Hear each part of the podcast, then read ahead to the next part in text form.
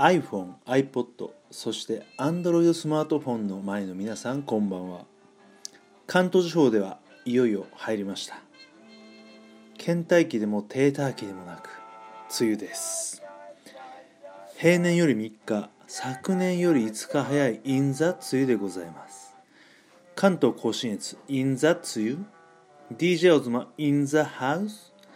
親父は T シャツ in the pants 好みのファッション女の子は上着を in the skirt 休日の昼下がりに飲むならシナモン in the cafe そして味なよたラジオあなただけに in the ear というわけでこの放送はスピーカーからではなくインイヤーのイヤホンにて1デシベルの漏れもなく全てをご受信ください。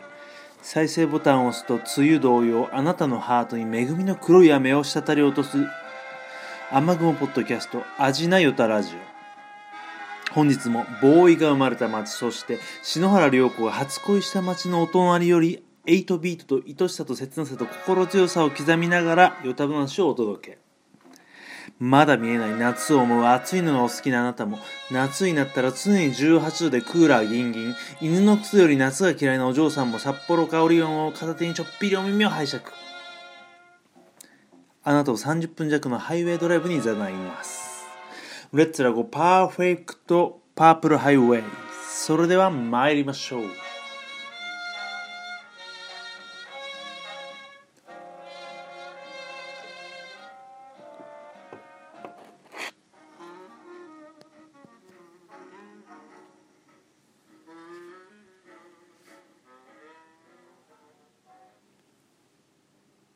はいはい。というわけで改めましてこんばんは。味なよたラジオ第17回始めていきます。お相手は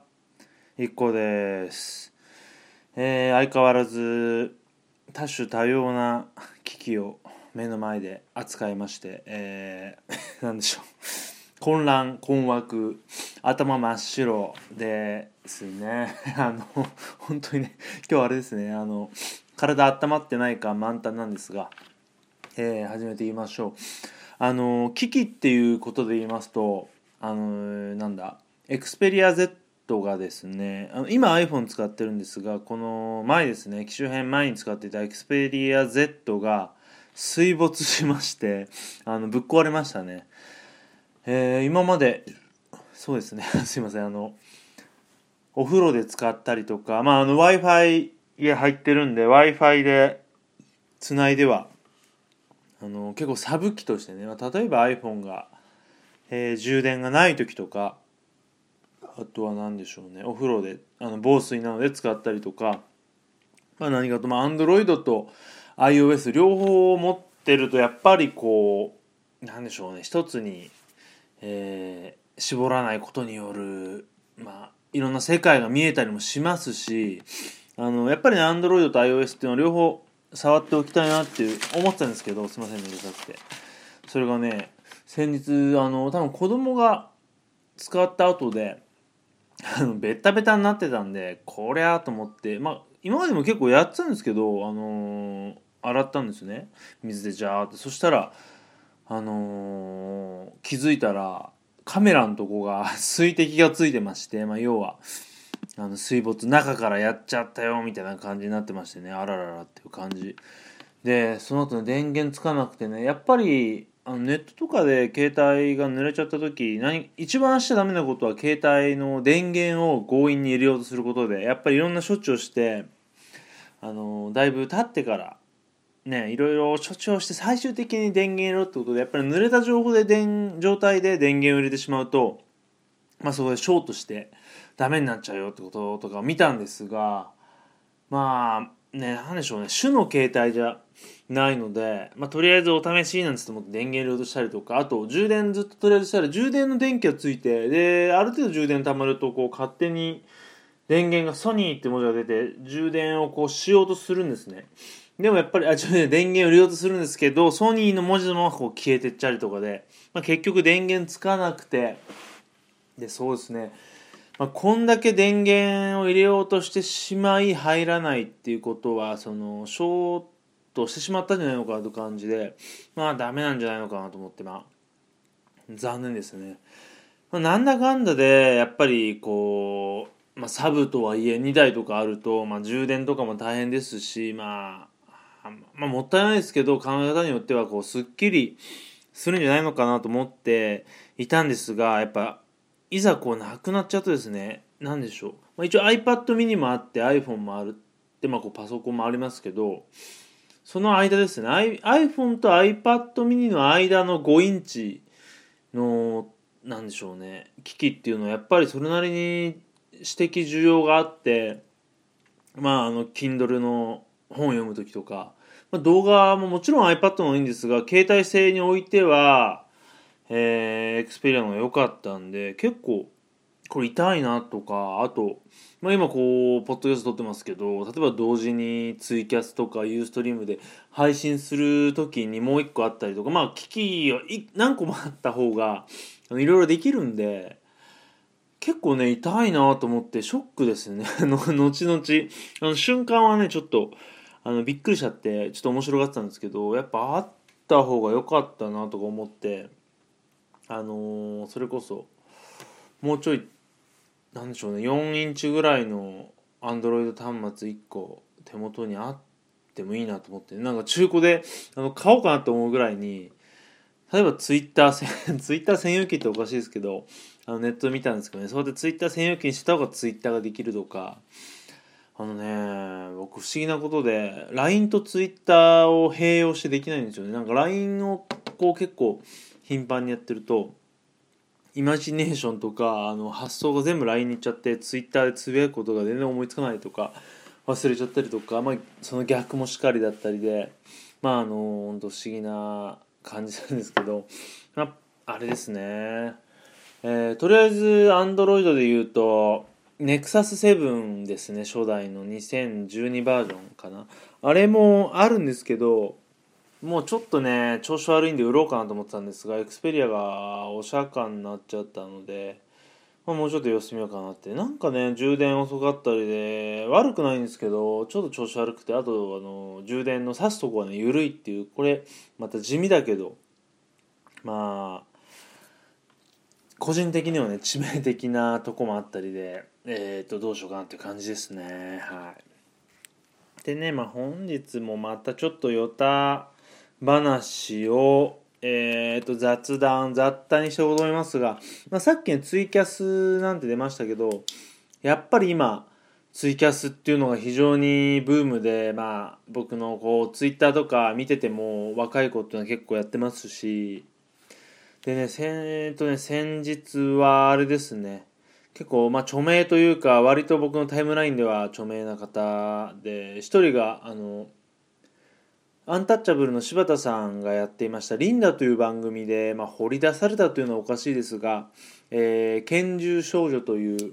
まあ、元グループで、えーと、今は個人でやってるんですかね。町田美優さんというでんでんさんという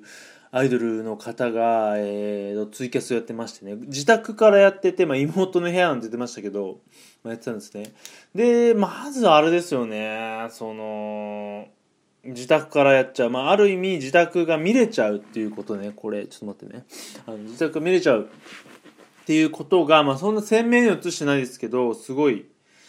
短感あって多分ファンの方からしたらねすごいいいんじゃないのかなとか思ったりとかやっぱりこう自分のスマホ1個でやるツイキャスっていうのはまあまああの極端に言えばスタッフとかマネージャーもいないでしょうしそういった中であのすごいつながってる感あると思うんですね。なのでまあコンテンツとしては非常にいいなと思ったんですね。であとはまあなんでコンテンツかっていうとあのポッドキャストがまあこうやってますけどどうしてもこうメジャーになんない。例えばこう最近聞いたポッドキャストなんかでもポッドキャストって全然知名度ないねとかいう話をしててまあなんでかなと思ったんですがやっぱり今は時代は動画とかこうリアルタイム性そういった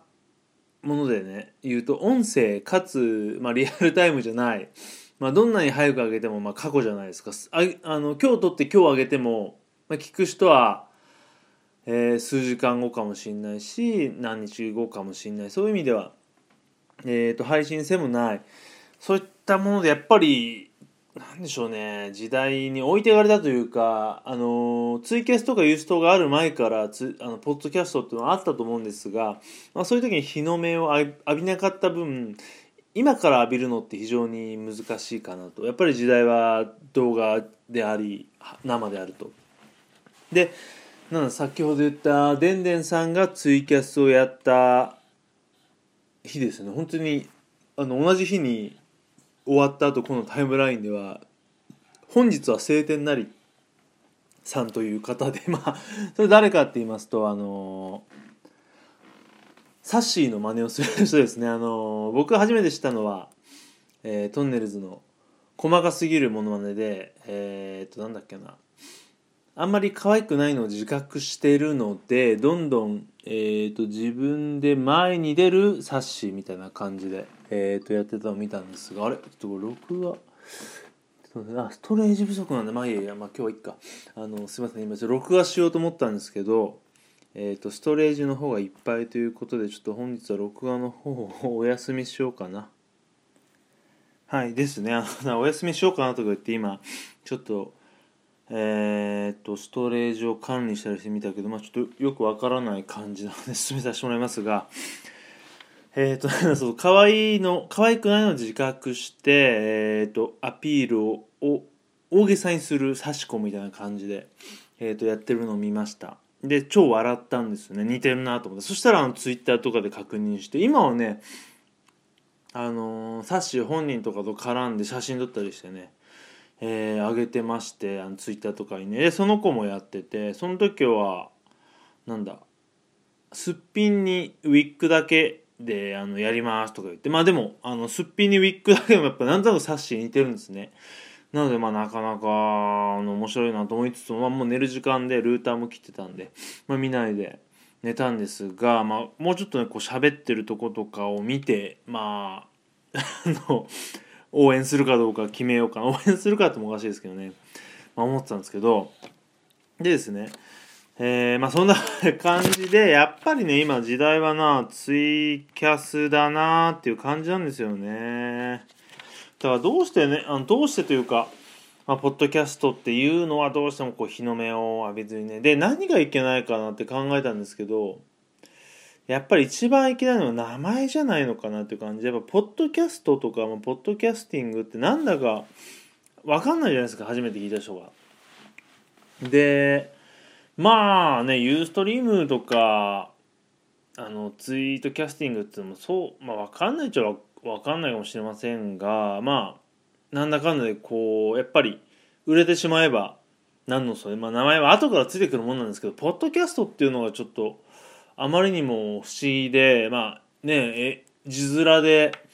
英語にしてもそうですし、まあ、ポッドキャストっていう響きもあまりにもちょっとこう素人がとっつきにくいというかわからないので、まあ、iPod のポッドだとね思うんですけどね。うんだからそこら辺をまあ今が今頃ね変えるわけにもいかないと思いますけどやっぱりそういう意味ではアップルさんの中でもそんなに力を入れてないえー、っとね部門なのかわかんないですけどまあ本当にねこう知ってる人からすれば、まあ、自分からすれば本当に素晴らしいサービスでな、ね、もうそれこそこれなしではね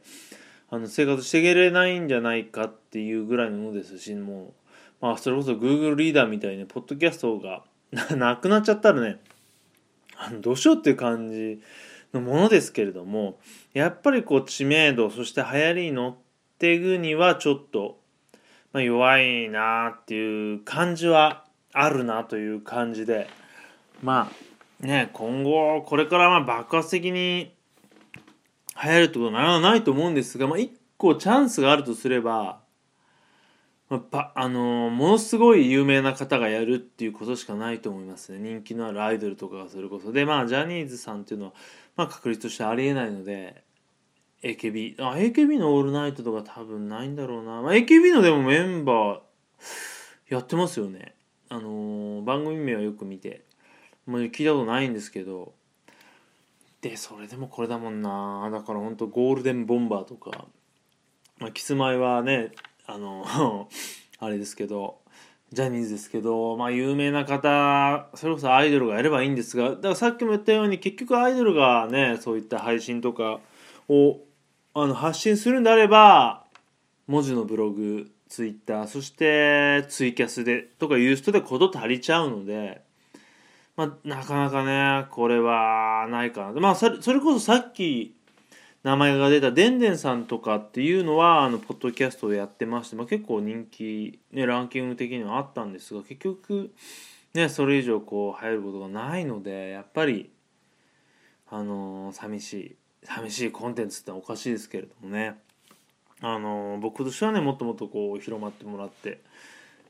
ねいけばいいなと思うんですけどね。はい。まあそんな感じで、まあ、本日のメインの企画に行こうかなと思うんですがえっ、とですね来たる6月7日でしたっけ？8日でしたっけ？に迫りましたね。AKB の総選挙の予想ですね。してみようかと思います。で、まあ、これを聞きの人、もしくはまあ、えー、そんないないとは思いますが、これを今回初めて聞いた人に、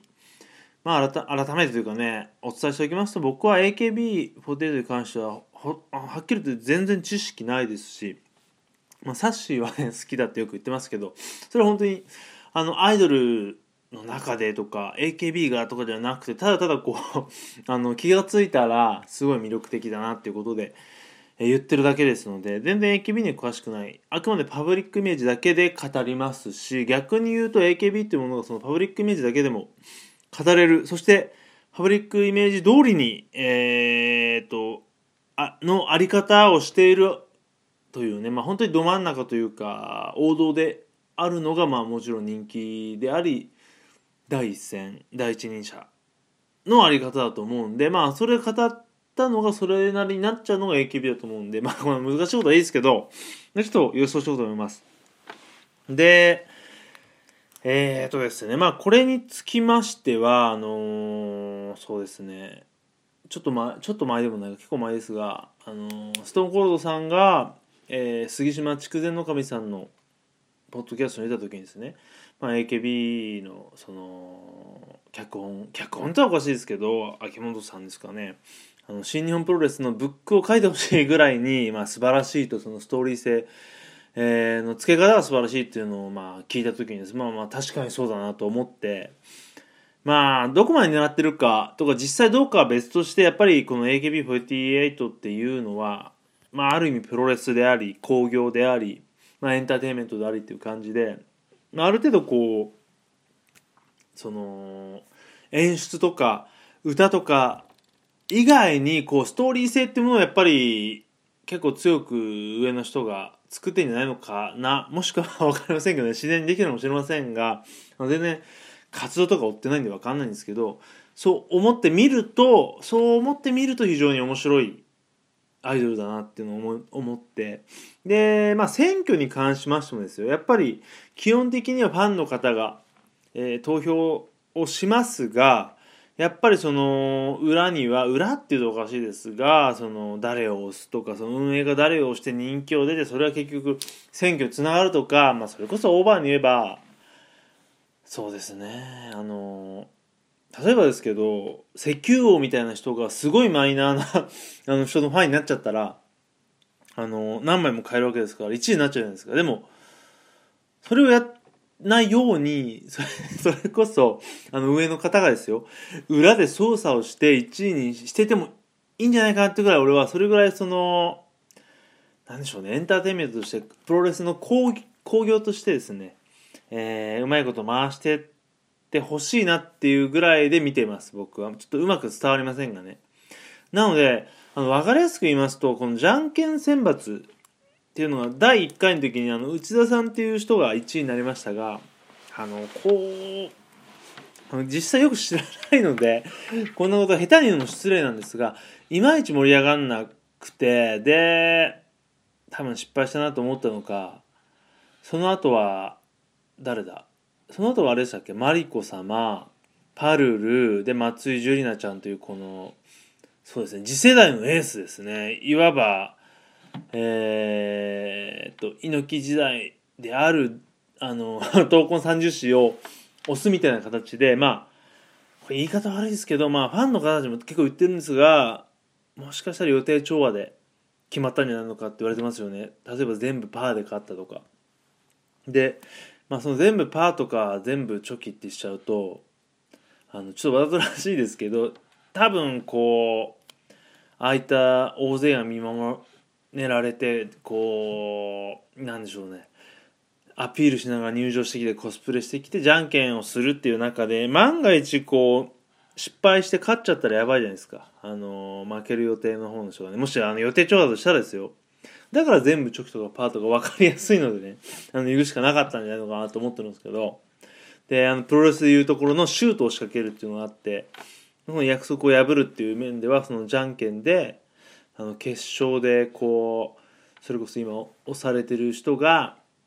あのパー出すはずでグーを自分は出さないとダメなんだけどチョキを仕掛けるみたいなこのシュートを仕掛けるみたいなのがあってもあの面白いなとかね。ブック破りがあったら面白いなとか思ったんですけどまあそれにあの書きましては今あの木村正彦はなぜ力道山を殺さなかったのかっていう本を Kindle で Kindle で買ってもうゴールデンウィーク前に買ったままいまだにすごい分厚い本で、まあ、電子書籍だと分かりませんけどいまだに10%ぐらいしか読んでない自分がいたりするんですがそれを置いときまして、まあ、ブック破りをしても面白いななんて思ってもいるんですがまあすいません話がどんどんどんどん遠回りしますけどでまあじゃあ総選挙に戻ります話で総選挙で今えー、まあ誰が勝つのかっていう予想をして、まあ、今日は終わりたいと思うんですが、えー、中間発表では、えー、昨年同様サッシーが1位でした。で、まあ、この話についてはさっき言ったように予定調和っていう面と普通にガチっていうのがどっちかがわからないのでそれ入り交えて話しますけどまずねえー、僕がこのサッシー好きでありながらもまず去年に戻ってなぜサッシーが1位になったのかっていうのが未だに僕は分かんないんです。それなんでいいのかとかが分かんないわけじゃないですよ。魅力的なのは分かりますけどなぜ1位にその大島さんとかいる中で 1位になれたのかなっていうのはそのいやああいったスキャンダルがあったから面白がって入れたっていうのにしてはすごすぎる表じゃないですか。多分歴代1位とかでねあれですしまあそこがまず分かんないまま話は進んでいくんですがじゃあ今年また中間発表で1位だそう。1位だということでね。でそれこそじゃあまあ去年がまぐれで1位になったとしても今年また何で取れたかっていうとまず今年に関しては恋する、えー、フォーチュンクッキー恋チュン効果っていうのは結構あのでかいと思いましてあのー、池袋交差点で話したんですがこれほど世間にこう一般的全体に知れ渡った曲って何以来言ってたかな？本当にないんじゃないかっていうぐらい知れ渡ってそれこそねあのなんだっけな孝太郎さんが公園で大勢で恋チュンを歌い踊る老人を見たっていうぐらい本当に一般的ソングになったじゃないですか。なのでこういった時に、まあ、誰に入れようかなっていうのを迷った時にあのー、本当に幅広く一番あの知られてるのってセンターである、まあ、恋中のセンターであるサッシーっていうのはあると思うんですよ。ただそのこれに限っては二十歳以上全員が入れられるとかいう選挙権システムとかではなく、まあ、CD を買った人ファンある程度のファンの人が入れるってなると、まあ、恋中に剣がついてればそれはサッシーだと思いますけど、まあ、最新でしたっけ？シングルですから。そうなってくるとやっぱりねサッシーが人なんだか人気のねあの意味が分かんないっておかしいですよ。僕は 好きなんであの分かるんですけど魅力はだいぶ分かってるつもりですけど。ねだからこうやってまたなんでしょうね。あのトップを取ってるっていうのがちょっと僕は読めてません。あのあれなんですかね。例えばに握手会とか行ったら一番列が長かったりとかライブ会場行ったらすごい冊子推しのあの格好の人が多いのってイメージもないですしどっちかというと菊池亜美さん同様あのネガティブキャラというかいじられてなんぼっていうキャラだと思ってたんですが、まあ、そこら辺よく分かりませんので まあいいですね。まあ、サッシはどうなんだって。まあ、僕の予想で言いますと、まあ、じゃあ、さらっとまず1、2、3位の予想言っちゃいますけど、1位は、あのー、これは、あの、希望も込みなんですね。で、眉なんですよ。希望 希望っていうのは眉が好きだから取ってる人じゃなくて AKB を一プロレス団体と例えた時に、まあ、どうやって動いてったから一番面白いか僕はだから例えばあのプロレスのブッカーとしてですよ。で AKB のブッカーになったとしましょう。プロレスのブッカーじゃなくてもいいですけど AKB のそのストーリーを書く人になったとしたら誰を1位にするかって言ったら眉なんですよ。でこれはまあそろそろ1位取んないともうこれ賞味期限まあ若いですけどあの、正統派でありずっとまあトップだけを狙ってる。でスキャンダルもしない。あの本当にひたすらこうひたむきに頑張ってるらしいんですよ。その中森明夫さんとかも言ってましたけど。でそろそろ取らないともうもうなんていうんですかね。アイドルとしてのっていうよりは AKB のセンター候補としての旬が過ぎちゃうなと。もう下からはそれこそ松井樹里奈さんとか松井玲奈さんがえー、と上がってきてますからもう詰まっちゃうんですね。なのでここでもう一発前優1位取ってまあ来年ぐらいも取っていいです。12年続けてもいいですけどでまあさらっと卒業し、まあ、卒業しないのかでも眉みたいなキャラもやっぱりあのー、旬を過ぎたら卒業まあ結局循環ですからファンもあのトップですけど循環していくっていう今までのシステムからしてある程度したらやめるしかないと思うんでそういう意味ではもうここら辺でも前を一発取らせないとそのその後のソロも考えてもやっぱりああんだけな王道だけにやっぱ1位取らせておいた方がいいと思うんでまあ眉1番。で2位にサッシー。で3位が松井樹里奈さん、うん、でまあ4位に松井玲奈および川江ではまあそれこそ神セブンがあるんであれば神セブン以内に入山さんも入れてあげるっていうのが一番いいと思うんですね。あの本当にね俺なんでこんないろいろ名前出してますけど本当にパブリックイメージあの世間一般の知識と名前しか知らないんですがまあそういったそのファンとかアイドル目線ではなくてこういったプロレス プロレスの強行興行としてあのどうやれば一番うまく回っていくかっていうのを考えると面白いしあの楽しいんですね。で、あのー、まあ、松井樹奈さんは、まあ、多分 GKS 今一番押されてると思いますから3位ぐらいここでせせあの今日前回4位でしたっけ？あのー、前回4位だったと思うんで3位取らせたいし、まあ、あ忘れましたけど柏木由紀林も、まあ、今年卒業がないとは言えないような気もちょっとしてきたんですけどあのしないんであれば5位ぐらいに入れないとですね。あの子がまたこうねファンにこう人ファンへの対応がいいと言われてるのに10位以下とかになっちゃうのもあれだと思いますし、まあ、そういう意味では意外とこう切迫してるなという感じになりますしであれですねあのじゃんけん大会でも優勝して次期前田敦子と言われたパルルの瞑想ぶりが結構あると思うんですね。これはあの本当にさ何回も言いますけど、まあ、全然ファンじゃないんですけどあのヤフヤフーニュースだか LINE ニュースで私は本当はあのキャリーパミパミさんみたいな格好はしたいんですってへえって言ってるのを見てちょっとパルルは自分が あの分かってないなっていうのとか結構メイクとかもすごいチークが濃かったりとかあちょっとね自分の素材を生かしきれてない感があってやっぱパルルってそういう意味では芸能人ってやっぱりあのー、自分の素材まあ人間全部そうだと思うんですけど自分の素材を生かすか100%生かしてる。それこそ戦闘力がえー、っと2000の人と1000の人がいるとするじゃないですか。分かりづらいですけどね。で戦闘力2000の人が自分の力を40%しか使ってなかったらえー、っ とよく分かんないですね。まあいいや。40%しか使ってない戦闘力2000の人とせあの自分の力を100%使ってる戦闘力1000の人って多分戦闘力1000の人の上だと思うんですよ。そういう意味ではそうするとサッシーっていうのはもう戦闘力を完璧に使いこなせるんですね。それこそ髪型もこれしかないっていう髪型ですしあのー、まあ、キャラとかいろんなものを含め、まあ、それ天性の持ってるものだと思うんですが使ってます。でパルルっていうのは全然使えてないんですね。でそれこそやっぱりあの剛力さんとか意外とこう賛否両論の書っていうのはもう使えてるからこそ上がってきてると思うんですよ。そういう意味でやっぱりパルルっていうのは本当にもったいない素材。で、まあ、それこそ僕の地元でもモテモテですし。まああの宮崎あおい二階堂ふみ、えーと、パルルなんて3人いてるなんて言われてるような本当に典型的な可愛い純粋なモテ顔なんですが自分を生かしきれないそのこのままねパミパミさんって言ってると本当にどんどん落ちだと思うんですよ。ただでさえ塩対応なんて言われてるんでね。まあそんな感じで、まあ、頑張ってほしいですがどうなっちゃうのっていう感じです。はい。でちょっと話ごちゃごちゃしましたけど、まあ、まとめますと、えー、まゆゆさっしージュリナ。これが僕のワンツースリーの予想なので 本当にねあのこういろいろ名前とかしてて気持ち悪いかもしれません。本当にね知りません AKB さんのこと。は本当に。えっ、ー、とパブリック名称知らないんですがで次のじゃんけん大会の1位が俺川栄さん。これ硬いと思うんで、まあ、この予想が当たるかどうか。をあの今回の選挙そしてねよくこのじゃんけんとかをまあねよたらじ的予想っていうのを頭に入れてね